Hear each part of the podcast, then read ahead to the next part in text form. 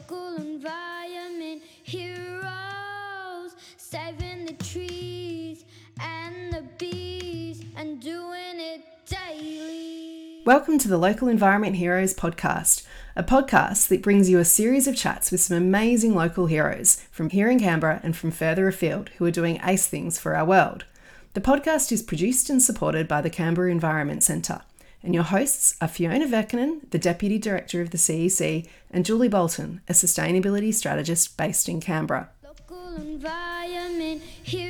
Hi, I'm so excited. I am sitting here at the Canberra Environment Centre, one of my most favourite places in Canberra, and it's been way too long between recording podcast episodes. I'm Julie, for those of you who don't know. I was here not last year, I can't believe it was the year before, where we recorded season one of Local Environment Heroes. And we loved it. It was awesome. We met some amazing people, had some amazing chats. And then last year, life just happened as these things do. Ryan has moved on to another amazing job where he's changing the world by looking after fish. And we're going to have him on certainly for one of our episodes to talk about all of the amazing work he is up to. But we have two new amazing people that I can't wait to introduce you to. And first of all, I've got the new Deputy Director, well, not so new anymore, Deputy Director of the Canberra Environment Centre. Fiona or Fifi, as she might like to be called. Fiona, I want you to introduce yourself. Tell us a little bit about Fiona. Hmm. Yeah, so my name's Fiona Veikkanen and I am from Canberra. I was born in Canberra and I'm not planning to leave anytime soon. I've come from a big family and I've always loved making things, making art, and telling stories through my art. Um, So you started off life, uh, well, life. I mean, you started off going to university doing an art degree. yeah. Tell me about that. Yeah. So I majored in sculpture at ANU School of Art. And at art school, I made a lot of objects that were were communicating sustainability, but in a very different way. I didn't realize that I was making an environmental stand so much at that time, but um, reflecting, I'm like, oh, it was so so relevant. What I was thinking about, which still resonates with me today, when you're talking about the value of the art object, and then you're looking around and you're seeing so much waste and so much stuff in the world, and thinking about how those two things coexist. So I made a lot of vaguely functional objects that were quite absurd, really, sort of wondering where the place for more things and more consumption existed in the world and how what my relationship with with stuff would be. Yeah. So I made a lot of sculptures, made a lot of creations, and I still still do a bit of making today. I love sculptures. What were you making them out of? well, at first there was wood and metal and fabrics. When you finish art school and you have to have an art studio at home, it needs to become a little bit more family friendly. Get out the soft sculpture. So after art school, where did you go next? So after art school, I was busy having children. I worked at the National Gallery where we told stories through art. I absolutely loved the way the paintings and sculptures and the creations within the collection could communicate in ways that words couldn't. So, sure, I was facilitating these school groups who came into the gallery, but at the same time, it was the art on the walls or in the room that had the power to create new ideas and forge new connections. And that's what I love about art. It's the way it tells stories and can give us hope and can create connections that we didn't know were possible. So, yeah, I still see that as being really relevant to what I want to do moving forward. Yeah. So after the gallery, my husband and I we started our own restaurant. Um, my husband's the chef and I am not. People sometimes invite me to something expecting me to bring something delicious. I'm like, oh, if I'm cooking, it may just be boiled rice, but or a zucchini cake or berry pie, like repertoire. There's some good options there.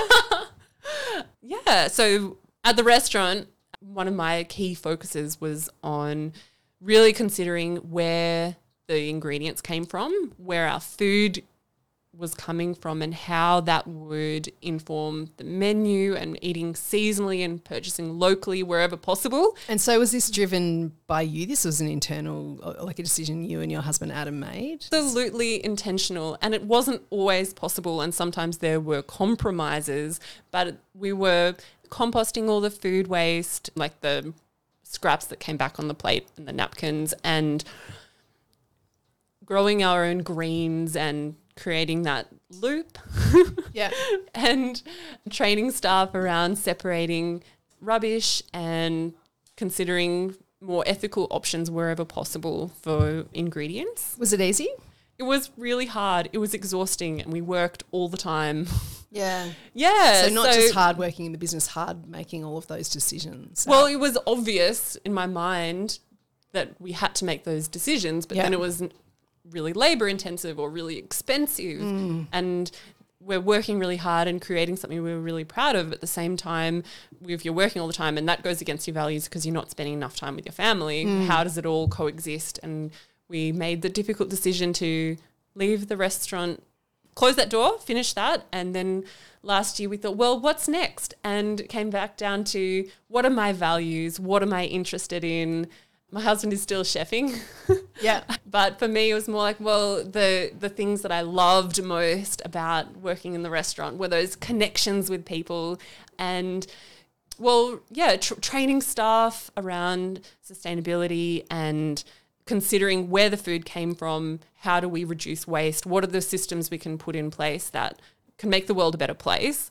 And then I thought, well, maybe maybe that is where I'm going to next. And instead of feeling imposter syndrome, yeah, we've talked about this. We'll talk about it more, I'm sure, as the weeks continue. yeah, it's like, well, I do have some relevant Absolutely. experience, whether it's communicating through art Yeah. or through running a business. I think there are just so many different avenues that we can go down to make the world a better place. Yeah. And that's why I'm really looking forward to this podcast, meeting a variety of people who have been sort of experts in their field and are making change in those areas. But even people who aren't particular experts at anything have the power to make small changes which will benefit our environment. Yeah, so it's going to be fascinating. I'm looking forward to this series, Julie. Yeah, me too. So maybe we should bring in our first guest. All right, let's do it. Cool environment hero. So, what we've just done in that intervening period where we're going to play some interlude music, we quickly stopped and hooked up another mic and headphones. And now we've brought in Holly Trueman, who is the director of the Canberra Environment Centre. And we are so excited to showcase Holly to the world via our podcast. Great. Holly's looking a little bit, a little bit scared there. Holly, first question Who are you? Who am I? My name's Holly Trueman. I grew up in Armidale in New South Wales, uh, a small on a small little farm. I have had various roles through my life. I've been a scientist, and and I've also been a television producer. So that's me. No, no, no, that's way too short. People are going to go, hang on. Tell us a little bit more about both of those. So, science, what kind of scientist were you? I studied botany and zoology at the ANU back back in the day, specialising in insects. So uh, insects and evolution were my were my things, and I really really like insects. So What's your favourite? uh, scale insects. Ooh. Okay. They're very cute. There's a little there's a if you're ever in the garden underneath a eucalyptus tree, you might find sort of looks like a soft bodied trilobite sitting on the floor, just in the leaf litter, and that's fallen off the tree. It's called a monophibuline, and they're sort of like scale insects. So they're female scale insects. They're just completely useless. They just sit there. They can't fly or anything. Anyway, they're they I remember the first time I saw one of those, I was just like, "What is that?" Mm. And and that really, you know, piqued my interest in in insects. Yeah, wow. Cool. And then from there, I assume you worked in science for a while before moving into television producing? Yeah, yeah. I was a very, you know, when I finished my honours at in um, botany and zoology, I was quick to go. I'm leaving Australia, and I was lucky enough to get a job at Natural History Museum in London. Oh. And so I spent you know, a bit of time there running around the museum. I had a master key, and my friends and I would sit there and run around and go, wow, wow, what, what could we find? What can we find in the museum? So I, I worked there as a technician, working in with mosquitoes and malaria. So that's sort of mm. that was my first real job out in the real world. What an amazing first job. Yeah, it's pretty cool. Yeah, pretty cool. I did do a little bit of time in the in the pub. Yeah, but- just a little. Yeah, yeah, yeah. Yeah, great. yeah. The pros- and then I was lucky enough to get a PhD at Imperial College London. So that's right next door for anyone who knows London. It's there's the Natural History Museum, and right behind it is Imperial College. Um, and I continued on malaria research there. So I'm really good at finding genes. Yeah, that's my. Skills. that's my super skill. Yeah, nice. Yeah, yeah, yeah. So, Wow. so I spent a bit of time, well, a lot of time, um, looking at the outside of the malaria parasite as it goes through the mosquito's gut. If you ever need any information on that, I, know, I know, I know a bit about that. so. We'll come to you, Holly. yeah, yeah, yeah, yeah, yeah. So then, so then what? What happened after your PhD, Dr. Holly? Ah, Dr. Holly. Needed to finish my PhD and I needed some money. Yeah. So I tried to sign up for the Dole in England and they quickly were really, really, really good at getting me a job. So in England, you have to say what you want to do. And I was like, right, I want to be a research scientist. I want to be a, you know, ah, wouldn't mind working with David Attenborough. The next week, they got me a job at um, BBC in the science department. So I, yeah, I moved over into television from there. So I had this moment of trying to finish my PhD, but also having, you know, starting a really exciting career in TV. So Did you Wow. did you ever work with David Attenborough? no, no, no. I worked in, I worked in the London offices. So I worked in the science unit there. And so, what, what does what what does this job entail? What, exactly, what were you doing every day? My first job was on a child behavioural show called Child of Our Time, which was a 20 year sort of landmark series for the BBC on the effect of environment versus, you know, nurture nature science sort of area. So that's that's where I first started. So it was anything from wrangling children, holding up sets, filming people, yeah, everything. Wow, this is so cool. and then, hang on, how do we like? We're now back in Canberra. What's going on? What's Like, going on? What, this is a few years in between. Oh yeah, yeah, yeah. Wow. I'm I'm quite young still. No. um, I came back to Canberra. I came back to Canberra for to be with my family. My my dad lives in well lived in Canberra, so yeah. So I came back to be with my family. Yeah, and I was really lucky to get a postdoctoral fellowship at CSIRO, and that was back in insects. So. I was using my gene finding skills to find insect silks. So most people go, oh, that's a moth, you know, they're the ones that make silk. But there's a whole family, you know, there's a whole group of insects that make silk. And I was homing in on the group called the aculeates, and they're the group of insects that sting you. So bees, wasps, those sorts of things. So yeah, so I've done a lot of work on pulling. I'm really good at pulling salivary glands out of insects. That's Another like- super yeah. Super skill. Yeah, yeah, yeah. Um, yeah. So if you're lucky enough to be up in the tropics and see a green ant, like a huge green ant nest that's all made of silk, they actually they get the larvae of the of the little the little babies and they squeeze them out like toothpaste and they squeeze the silk out and they'll put it in their hand and and move Hang the, on, as in the ants. yeah, the it ants. Yeah, yeah, yeah. Yeah. The- yeah. The- so the mums, you know, squeeze the silk out, and that's how they make their enormous nests. So if you ever see that, it's um pretty cool. So they're, let's just get this straight. They're squeezing out silk from the baby. Yeah. Like they're kind of like, Yeah, like toothpaste. and the baby's okay with that? well, that's what the baby does. it has to be okay. Um, yeah, So how are you going to bring that knowledge to the Canberra Environment Centre? that knowledge. Ah, what knowledge? yeah. Um, uh, between that, and then I went back to TV. So Yeah. I've worked.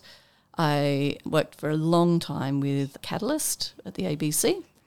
So that's that was you know an amazing experience. Um, and you know, I met some amazing people through through that time.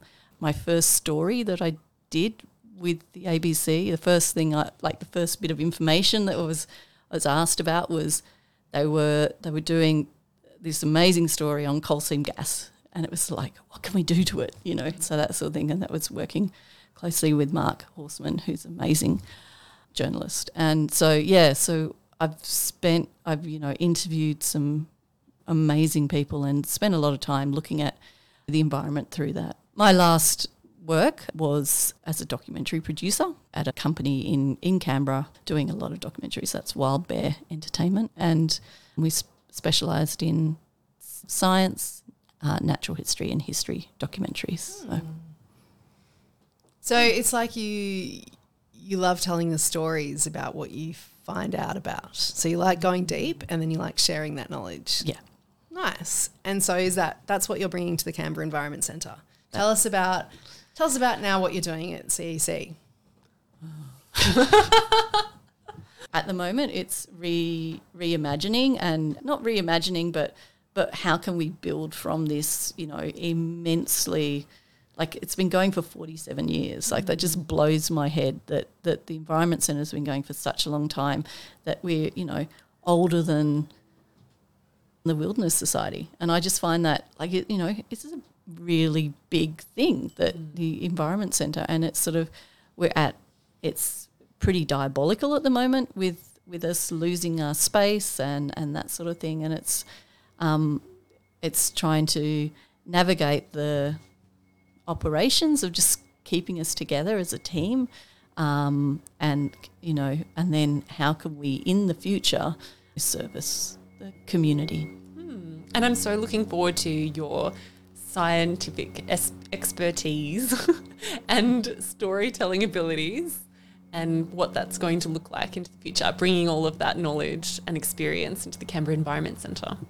Yeah, I think uh, we- I think it's great. Uh, like it's really exciting that everyone's so different at the Environment Centre as well. We've all got very different backgrounds, and I think just bringing that diversity of thought and diversity of way of looking at things, and you know, and I can be a little bit, you know, look at the numbers and, and a bit boring like that. But that's how I've been trained. So Yeah. um, yeah. So um, I'll go by feel. yeah, and Fiona will Fiona will be just like, come on, come on. So um, yeah, so that would be good.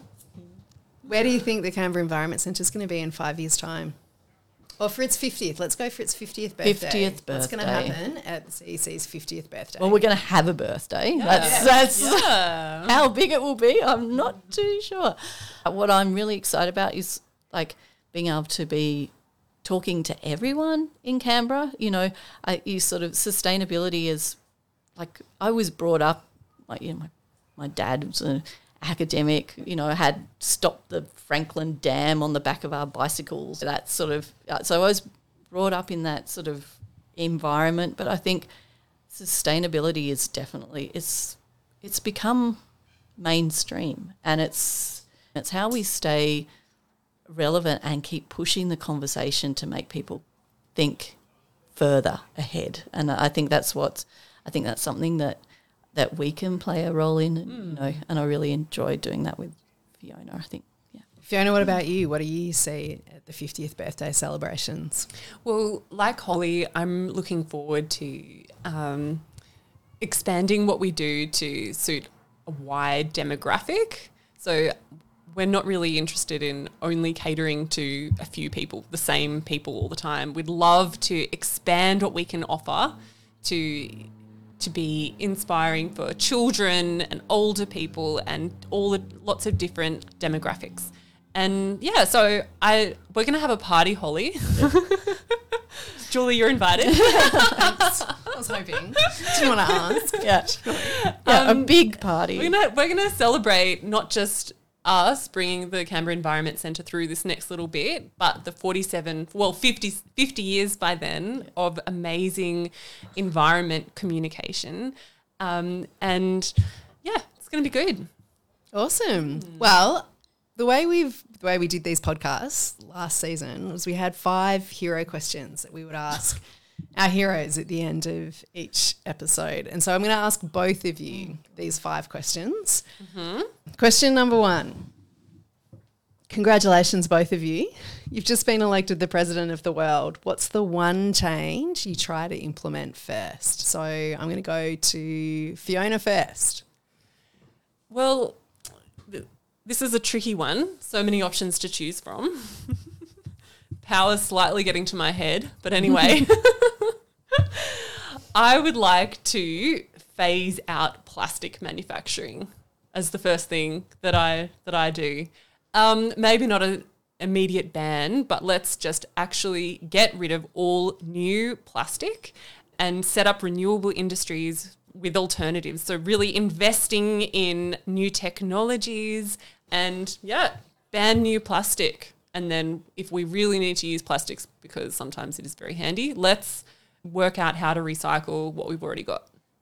Awesome. Holly? Oh gosh, Fiona just nailed it. I'm not, what can I do? Oh, I think plastic. I think definitely at the moment Yeah. is the big conversation, and and and ways to deal with that, and using smart technology to to do it. You know, to be clever about it, and not not just yeah to get rid of it. So I'd be investing in that space.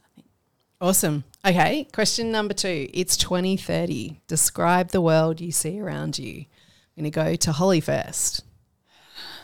Wow, that could be a really negative or a real positive, couldn't it? Yeah. Um, 2030, if we don't do anything, we, you know, like we're just on fire. I just think, you know, back to those 2019, 2020, like the, the you know, those fires coming through and, and, and that apocalyptic, just the despair, anything that we can do to move us away from that being my future and that being the future of my kids, you know, I think mm. that's what we really want to concentrate on. In 2030, I can envision a total overhaul of our waste management systems. I'd love to see waste instead of something that we're trying to get rid of as resource. So I'm going to have a slightly more optimistic view, Holly. That's why we make such a wonderful team. Um, so I would love to see an absolute expansion of recycling and resource management. I can imagine a future with more trees because we've realized that part of solving the problems is planting a lot more trees and caring for the existing habitats and biodiversity that we do have. Lots more education around climate positive behaviors. So those are the kind of things that I would love to see, and I'm I need to sort of conjure up by speaking these things. We're creating a narrative that is attainable. Um, so yeah, those those are the, the things I need to say out loud. Awesome. Um, both of you, who are your environmental heroes? I, I have a couple of environmental heroes. One is Ronni Kahn. So she's the founder of Oz Harvest. And I think she's amazing. Like she seems so determined and this force to be reckoned with. She's from South Africa. She ran an events company here in Australia and she saw the amount of food waste that was occurring and she did something about it. So she took her expertise and then she used her powers and her connections for for good and not evil and she's creating this huge system of saving food. She's caring for planet but she's really doing it by caring for people. And it's that combination which I just see is really inspiring. But also, my other environment hero is just um, I think about people like my neighbor, Sarah, people who behave in ways that don't get any recognition, but are heroic and even more heroic because they don't do it for the glory. It's these private moments of environmental heroism that I find really inspiring. Yeah, just little things like caring for the environment or walking instead of driving, just all of these little things which do add up. And those small things are tangible and, yeah, inspire me. Hmm. what about you, Holly? The first person who came to mind was uh, Olympia Yarger. I, I know What a legend. Yeah. Insects Yeah. saving the world. Ah, I love it. I love it. I, you know, big, enormous vats of soldier flies just sitting there eating away our, wo- our woes. I just think that's amazing. And the, the audacity to get that going, I think, is, is just uh, really, that's really, really cool. So, uh, Olympia, I someone that just one of the many people like at, at CSIRO that I came across was a lady called Marianne Augustine, and she's she works on palm oil, so you know mm.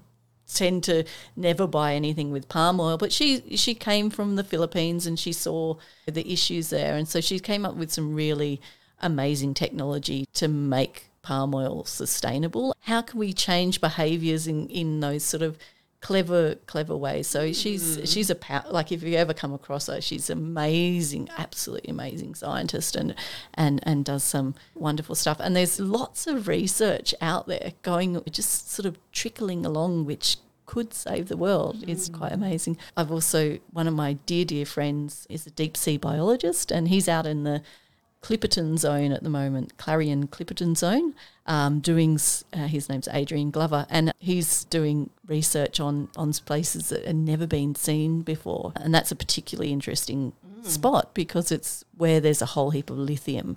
So there's a deep sea mining involved. It's right in the middle of the Pacific. Right. So he's floating around on that boat at the moment. He's just a he's a worm biologist and he just spends his days you know identifying and letting us know what what we what we could lose and what we have and so that sort of dedication to to the environment that way is for me really inspiring as well mm, Awesome. So, question four Do you both have a hot tip for being more environmentally friendly or aware?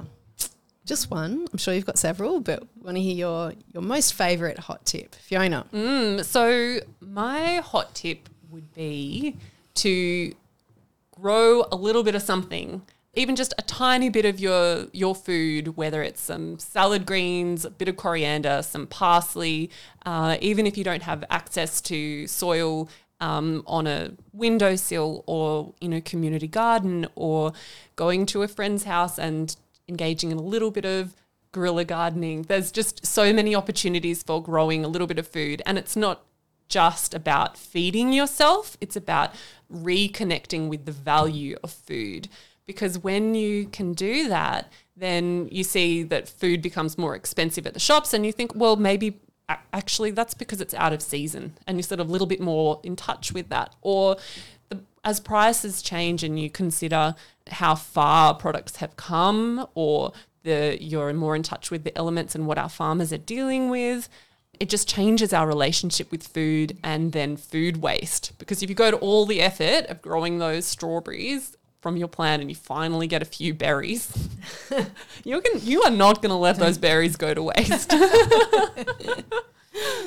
yeah oh i was going to say well similar you know yeah. uh, with the with the food. Just last night, my, my daughter had she'd grown some potatoes, and they're so dear to her. She was so excited about these potatoes, and as I was peeling them, she's like, "Can I make chips out of the peels?" and so we made some like potato chips out of the peels because it was so Yeah. so special. Yeah. You know what what what else can you do? I think That's just right. asking those questions. Yeah. What else can I do? Yeah, that's awesome. And then it sort of over, overflows just from what you grew yourself into that value transferring to the other 99% of the food that you might may need to buy. And that's that's fine. Yeah. That's great. Yeah, I'm not as good a gardener as you, so, except for passion fruits. wow. I have got so many Oh, passion can you bring fruits them my way? moment. So many passion fruits. That'd be fruits. awesome. So, last last hero question. I need a slogan or a mantra or just even a thought that you want to leave our listeners with. Mm, We're pausing on this one. I've got a couple. Yeah, great. couple of thoughts in mind. Um, one is it's easy to get bogged down in despair. Sometimes it's just a matter of not overthinking it and just doing it. So if there's, it's so easy to be overwhelmed by all the emissions and CO2 that as humans we are letting off. But actually just sort of simplifying it and doing one small thing today just really looking at where you are and just choosing one small thing and that often will be a stepping stone into another environment action. Awesome. And Holly. I think just just actually using that word think. Yeah. So just think what what is it that you're doing, and think can you do it better.